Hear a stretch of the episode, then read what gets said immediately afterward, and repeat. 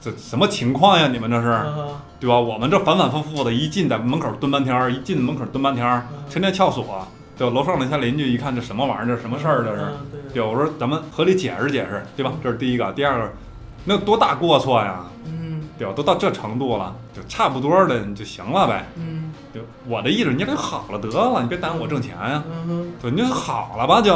嗯哼然后结果这是我一厢情愿的啊，那后来他俩还是没好。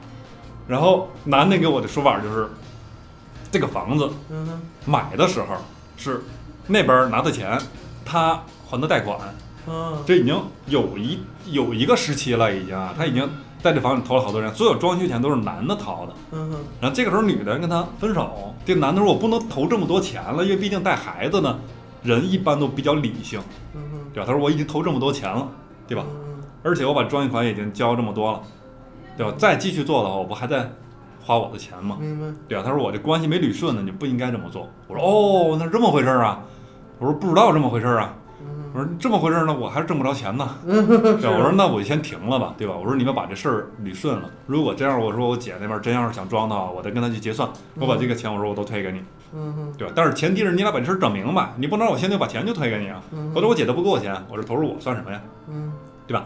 然后他就捋捋捋捋捋捋，然后最后不知道怎么弄的呀。这个钱他俩怎么过手的也不知道，反正这个房子我就是站在女方的立场上给他全装完了啊解释装了啊，就是就都完事儿了，这个完事还儿是执着完事儿还是挺好的。这这女的回头给我介绍了好多朋友装修，也挺好的这事儿。